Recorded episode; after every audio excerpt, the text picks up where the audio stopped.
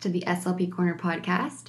So, this week I'm going to be diving into kind of like a Q&A. It's a solo episode. You guys seem to really like the combination of guests and solo episodes, so I figured my new year resolution was to do more solo episodes.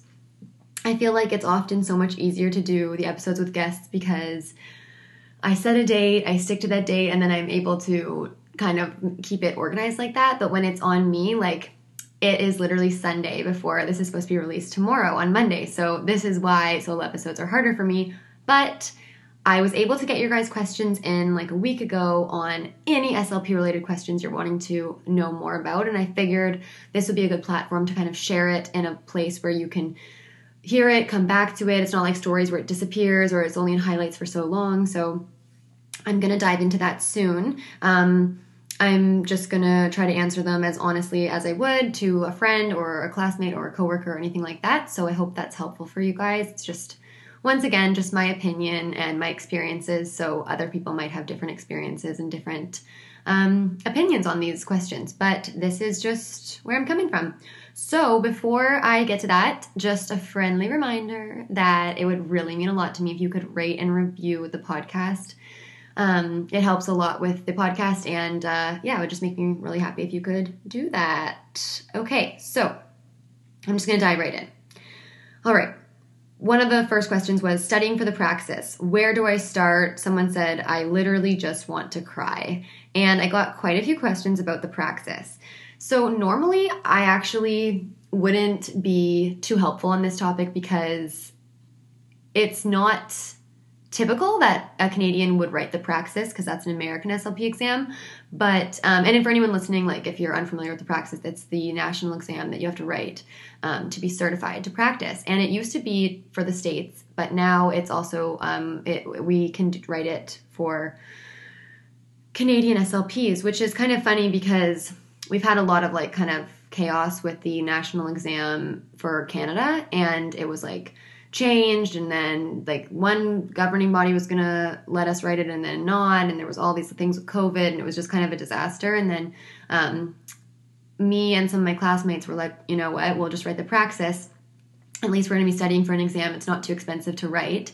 And then a month after we got our results we all found out we passed. We found out that actually we could um, use that to practice in the in Canada as well. So that was like the best news ever for me this fall. But um, so studying for the praxis, where do I start? So what I did was I actually won a giveaway from oh my gosh, what is it? I'll put it in the link in my bio. Um, I forget the name now, but just check the link in my not the link in my bio, the link in the podcast description. If you just check literally right now, it'll be there. I'll put it there after this. But I won this um, little study guide from um, one of uh, like a SLP Instagrammer, and that was super helpful. So I think she's selling it on Teachers Pay Teachers. So I would definitely get that. And then another thing I did was I just got the advanced review textbook. And basically, I wrote it mid August and I tried to start studying for a couple hours a day starting in June.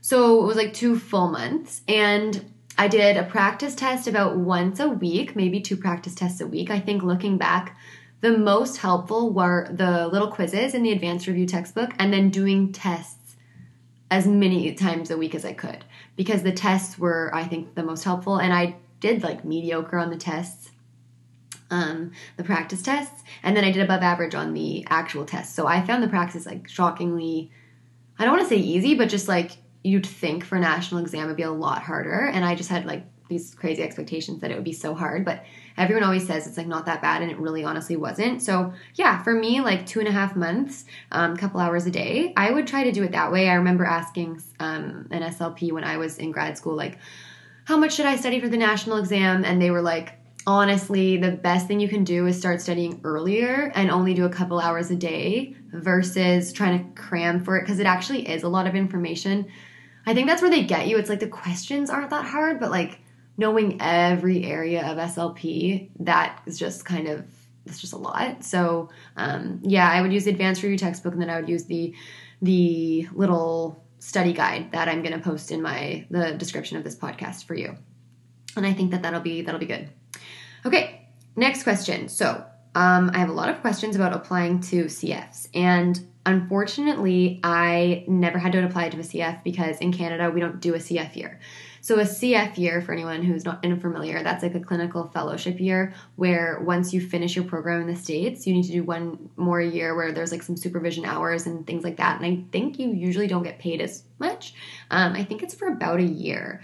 Um, so, some people said, like, when did you start applying for your CF? Um, I take my praxis in a month, and other people were like, when, when, like, when should I do it? How big of a deal is it for where you want to work after and all this stuff? So I don't know. So I would actually recommend US Speech with Rach or Thanks Morris, probably. They would probably know that. That's who I would refer you to.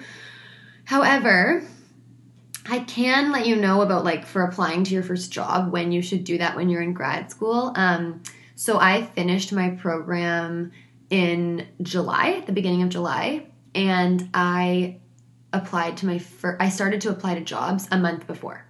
I don't know if that's late or early or whatever. It worked out for me. I got hired before um I got hired before my um but you know what? Now I'm thinking about it because okay, so I did get hired before we finished, but technically I had a lot more time on my hands because of COVID and our placements were canceled. So I don't even know. Like technically, I guess I actually applied when I should have been in placement. So I'm not really sure how that would look if you're in school. Like it might be way busier to be applying to jobs. But I mean, I, I don't know. Like I'd start looking and like organizing your resume and everything before you finish, probably. But honestly, if not, there's so many jobs. At least in Canada, um, there's just lots of jobs for SLPs here. So I wasn't overly worried, but it did feel really good to secure a job. So yeah, I don't know. Like I probably didn't even answer that question. Um, I always say sooner the better. Just start get it started. Start sending out resumes. Start putting feelers out there for where there are jobs and who's hiring and all that. Um, you can ask your CEs as well, your clinical educators, if they know of anything. Okay. Um, actually, one more note on that one thing to consider is that a lot of times you actually get hired at your last placement. So I wouldn't like be too eager because you might love your last placement and then you might want to work there. And so I would keep that open. Okay, so I actually got a lot of questions like how to pick the right grad school for myself. How did you choose your grad school? There's so many and they're so similar in what they offer. How did you choose? How did you choose? I'm going to be so honest with you guys. I don't think I went to the best grad school in Canada this is very subjective, obviously, and some people might say, oh my god, UBC is like the best grad school. I don't think so. I didn't have like an incredible experience learning wise. Um, there's actually, so I was actually wanting, okay, I wanted to go to Western and I got into Western, um, and I really wanted to go to Western. And you know why I ended up choosing UBC? Location. I didn't choose it based off of the program at all because I, I really liked Western's program a lot better. And I didn't choose Western, even though I got in. I love Vancouver. Vancouver is my favorite thing. Like, I just love it. If you follow me on Instagram, then you'll see that, like, I'm always skiing and hiking and doing all those things. And I just wouldn't be able to do that um, in London, Ontario, where Western's located. So, I don't know. That's like a good, like, I don't know. I feel like they're all, um, even the questions she said, like so many are so similar in what they offer. And they are. Like, I compared, one thing I did do was compared placements to see like which one had the most clinical experience because I figured that would be really important to me. And honestly, they're all so similar. At the end of the day, I would just go with where you either want to live for a little while like it's kind of fun when you're young to go somewhere new um, or if you're living somewhere already like i did undergrad here and i just could not leave then don't. I would just stay where it's working for you. Or if you really want to try out a new city, I'd go there. Like, I wouldn't really base it off of like the program. That's probably not great advice. Eh, I don't know. Maybe it is. I don't know. That's I don't regret it at all. Well, sometimes I'm like, oh man, it would have been nice to go to Western. They probably have a better program. But like at the end of the day, I got a job I love, and I think I'm doing all right at it. So yeah, that's uh. once again, it's just like my opinions. Um, and if I was talking to a friend, that's what I would tell you to do.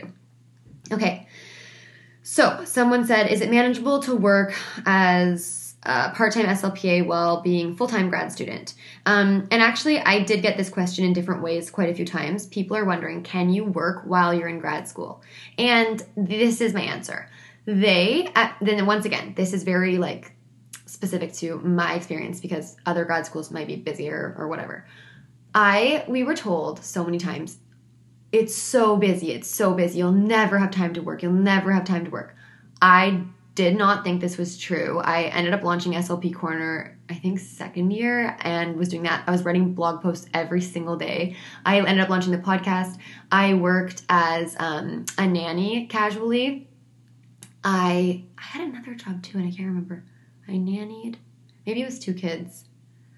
Um, no, you can definitely work. Like, I don't know. I don't. Yeah, I'm also someone who's not like I don't know. In undergrad, I tried really, really hard, like so hard to get good marks. And then when I got into my master's program, I was like, eh, good enough is good enough. Like, I'd rather have a balanced life and I'd rather have like hobbies and do fun things outside of school. So I guess it kind of just depends. Like, if you're feeling really, really overwhelmed and really stressed out, I probably wouldn't get a job. But at the same time, like, one of my friends worked i almost like it wasn't full-time but she worked so much at this like bar and restaurant and she was able to make a lot of money and work there and i like i don't think she regrets it at all and i know a lot of my friends worked as behavioral interventionists or slpas and like you can make it work like think about it this way so many kids are not kids so many people are in that program and they literally have kids like if they can have kids that's a full-time job in itself then you probably can manage a job. But if, um, I don't know, it's like if your stress is all coming from money, maybe that would be a really good idea. But if you're so stressed about school and money is not like the end of the world at this moment, maybe don't. Sometimes it can be nice to just focus on school and not have a job. It's really up to you. Um, personally, I worked like part-time nannying because I just love nannying. It's very like therapeutic for me, and I thought it was completely manageable. I yeah, Okay, um, let's see here. Okay, more. Okay, were there older students in your grad program who were changing careers? Late 30s, 40s? Yes, there were. There were like three or four, four maybe, and they all sat together in the back of the class, and they were like this little crew, and it was funny. Um, they were all like so awesome and so nice, and um, yeah, I don't know like if they were changing careers. I think some were teachers and they switched. And I think some just kind of like had other jobs that weren't like a full career and then ended up getting into speech pathology, I think. But yeah, there's always going to be some. Like, I think there were two with kids. Um, and then two ended up having kids right after they finished. So yeah, like I don't know, like if you're older and you're wanting to get into the program, I wouldn't be, um, I wouldn't feel like oh, like I'm gonna be the only older student you won't be. Like there's lots of people who end up switching careers in every field like medicine um, you know ot pt all that. There's always going to be people who switched it up and they ended up coming later. But uh, yeah there was like four of them. They all sat together and they all seemed to have a really good time and they were all just really nice and they were like our parents. Um okay let's see. Uh, okay we did studying we did applying to jobs. Okay how to pay for grad school right after graduating undergrad Okay. Um this is really hard because it's just like I don't even know where to begin to answer this question because some people have like crazy big student loans and some people have like much smaller ones and then some people have a job where they're able to pay right away start making payments and the other people like they're just check to check so it just depends so much on your situation and another person i'd actually refer you to in this situation would be speech with rach because um, I don't have a lot to share in that area. I think that speech with Rach would be helpful because I know she talks a lot about this and she talked a lot about how her first job it was really hard to deal with these types of things and deal with the payments and everything. So I would reach out to her. Okay, Jobs I should be looking for while in grad school, speech related or just any that hire. Okay, so if you're in grad school, I would do any that hire, probably because for what people are going to look at when they're hiring you out of grad school is probably your placements. They want to see your experience as an SLP at that point, and that's probably going to be a little bit more, I don't know, more of a draw. Um, if you're an undergrad, though, I wouldn't do any of that higher. I would definitely do speech related. So in undergrad, I did. Um, I nannied for a baby that was ex premature, so um, it was like a little different than just nannying. And I also was a behavioral interventionist. I worked at a Down Syndrome Research Foundation. And then, like, I did work at a restaurant and I did, like, work as a brand ambassador and things like that. But I never actually, I never put those on my resume because I thought they were irrelevant obviously they're not like yeah you learn things whatever but like you don't want a really long resume you want it to be probably like two pages and i just deleted those. So yeah i mean if you're an undergrad i would probably try to find something speech related and if you are in your masters i my personal opinion any that higher like i was a nanny for just some toddler totally typically developing toddler everything was fine there and i just wanted to get some extra money on the side so yeah. Okay um, m- most SLP SLPs plus profs aren't taking volunteers because of COVID. Do you have any suggestions to get experience? Oh my god, I feel so bad for anyone dealing with this because that would stress me out so much. Um, okay, first of all, just remember that everyone's going to take that into consideration. So, this is something that they will be aware of when they're looking at your applications, okay? That's your first thing. Second of all, I would do things like even blogging and things like that, like showing that you have an interest in the field and like that side of things could be kind of interesting to look into doing and showing that you're um, learning more and you're extending your learning and, and, and everything that way. Um, okay, one thing is that I've been getting a lot of emails, not emails, like DMs for people to shadow my teletherapy sessions. So why don't you try that? I'm not doing that right now because I I'm a new SLP and I my clients are all relatively new and um, I just don't feel comfortable offering that right now. It'd just be a lot to deal with, and um, I don't pay for Zoom to have more than more than two. That's like the real the real reason is I don't pay for Zoom to have more than two people, so I can't go past the forty minute mark if I have more than two people in my Zoom. Anyways, um, I would just reach out and ask to shadow Zoom sessions or like I know some clinics like we have volunteers that are prepping things and helping us with our materials and all of that and they're wanting to be SLPs and they're doing it that way. So I would just try to figure out which clinics are open and um, try to get some shadowing experience. I wonder if I have any other ideas for you. Like one thing you can try to do. Sorry, I forgot to turn the volume off of my phone. One thing you can try to do is um, look for like nannying jobs and things like that and try to get it with a child who maybe is a little bit more um, they don't even need to have special needs just maybe a speech delay or anything like that. Anything where you can try to make it seem like it was more speechy related which it often can be that could be good. But um, yeah if anyone else has any other if anyone has any ideas at all about anything i'm saying please share it and I'll feel I will love to share. Even if your opinion's different than mine, that's totally cool. I'll share it on my story. So if you if you have anything else that you're like it's so annoying when you're listening to podcasts and you're like you don't agree with someone and you're just like going crazy because you're like, "Oh my god, I don't agree with what you're saying," or like, "Oh my god, you're wrong." So feel free to correct me. I truly just want to like give the information that's accurate and helpful. So yeah, let me know. Okay. All right, I'm to start wrapping it up soon because lots of the questions are the same. Um, oh, how do you get letters of re- how do you get letters of reference? Ask your profs without working in their lab. Okay, um, this isn't that bad. Like I, so I got one. So I think I only needed two from you for UBC, and I got one from a prof that I worked in her lab, and then I was also in her class, and then another from just class.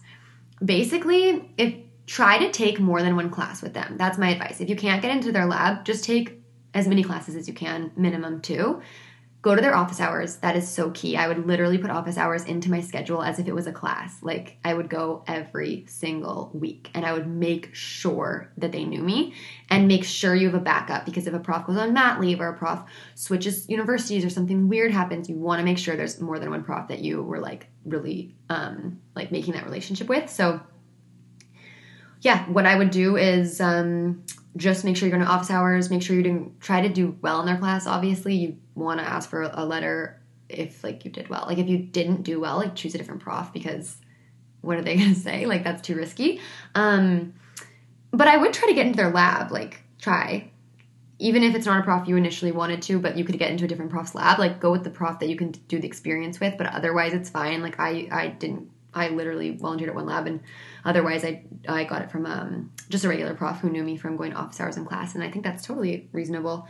Um, yeah, one thing that I will say about getting letters of reference is make sure you a- ask them very much like in advance. I asked over a year in advance, I think. So that's my main advice because um, they just get so many requests and you want to make sure you nail that down before. And so they don't say oh sorry i already like have so many and won't be able to. If that's really upsetting. Okay. Let's see. Do i have any other questions that are uh, unique? Mm. no i think that's everything. Okay. I'll leave you guys with this everyone who's stressed about applying to CFs, applying to their first job, like applying to grad school, writing the praxis, I was there. It's really upsetting at the time, but you will get through it one day at a time. Just remember, like, it is manageable. Just try your best. At the end of the day, all you can do is your best. That's what my mom always told me, and I find it very comforting. Just try your best and then let it go. Okay? Like, you can always try again. You can always try to do something different the next time. But really, at the end of the day, all you can do is your best. The fact that you guys are even sending these questions in, you clearly care so much and you're clearly very motivated individuals. So just, you got this, you guys. I wish I could give everyone just like hug and we could all just, you know, I can feel the stress in some of those messages. Like it brings me back, like talking about the praxis and everything. Like, I get it. And it's, it's gonna be okay and it gets better. Like, honestly, work is where it's at. Work is the best. I love work compared to school and studying. I, I'm so happy that I never have to study for another exam. You have no idea the joy that brings me. So just you will get through it and just think like one less exam I have to study for, one less application I have to write. Like you got this, you guys. Okay. With that, I will see you all next Monday and I hope you have an awesome week.